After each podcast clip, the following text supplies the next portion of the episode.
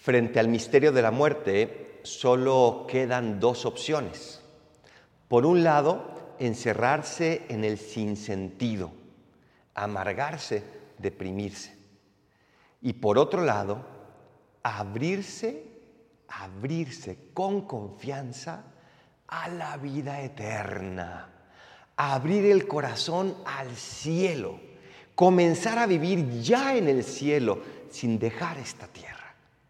Y obviamente lo que tenemos que optar como cristianos es por lo segundo, porque para eso murió Cristo y resucitó, para asegurarnos que la muerte no es un sinsentido, que la muerte no simplemente es algo que nos desgarra, sino también algo que nos abre ese misterio del cielo.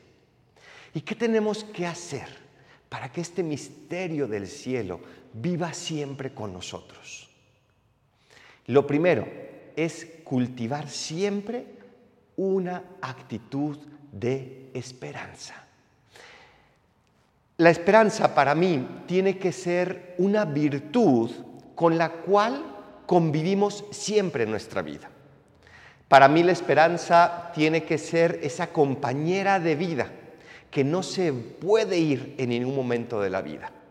Cuando nacemos, los demás ponen esperanza en nosotros. Conforme vamos creciendo, nuestra esperanza va también colocándose dentro de nosotros mismos. Esperamos llegar a ser jóvenes, esperamos llegar a ser adultos, esperamos formar una familia, esperamos ser sacerdotes, esperamos, esperamos, esperamos. Y está muy bien. Pero frente al misterio de la muerte, esta esperanza puramente humana se tiene que convertir en una esperanza teologal. La vida es como una tela que tenemos que ir tejiendo con ese hilo de la esperanza teologal, de una esperanza que va más allá. Pero ahí viene la segunda reflexión. Esta esperanza teologal, cuando la abrazamos, cuando dejamos que de verdad entre en nuestro corazón, es una esperanza que ilumina toda nuestra vida que la hace muy feliz, pero también es una esperanza dolorosa. Y estoy seguro que esta esperanza, a ti mamá, a ustedes, tías Rosa y Ceci, les ha acompañado desde hace 50 años. Una esperanza dolorosa. ¿Por qué? Porque la esperanza me dice, que algún día veré, volveré a ver a mis seres queridos, pero todavía no. La esperanza me dice que están vivos, pero yo todavía no puedo estar con ellos. Y entonces esa certeza de que si vivo de cara al cielo, algún día los veré, se vuelve también una certeza dolorosa, pero a la vez redentora. Y esto no se entiende si no vemos la cruz de Cristo esta cruz de Jesús que a través del dolor nos redimió, que a través de la cruz nos abrió el cielo, que a través de las lágrimas nos llena de alegría. Esa esperanza dolorosa es la única explicación lógica frente al misterio de la muerte.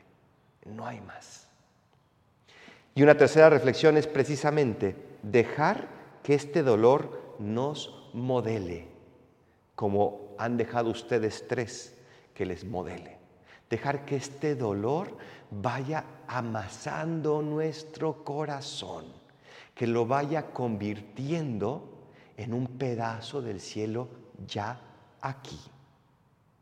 La muerte, decíamos, o nos lleva al sinsentido o nos abre al misterio del cielo. Ese misterio que comenzamos a vivir ya aquí en la tierra, por gracia de Cristo, porque convertimos nuestro corazón en ese pedazo del cielo cada vez que dejamos que Cristo modele nuestro corazón. Este Cristo que murió en una cruz, pero este Cristo que también resucitó. Gracias por ese testimonio de esperanza y gracias por ese testimonio de una esperanza dolorosa que las ha hecho también unas mujeres llenas de alegría. Dios les bendiga y gracias de corazón. Así sea.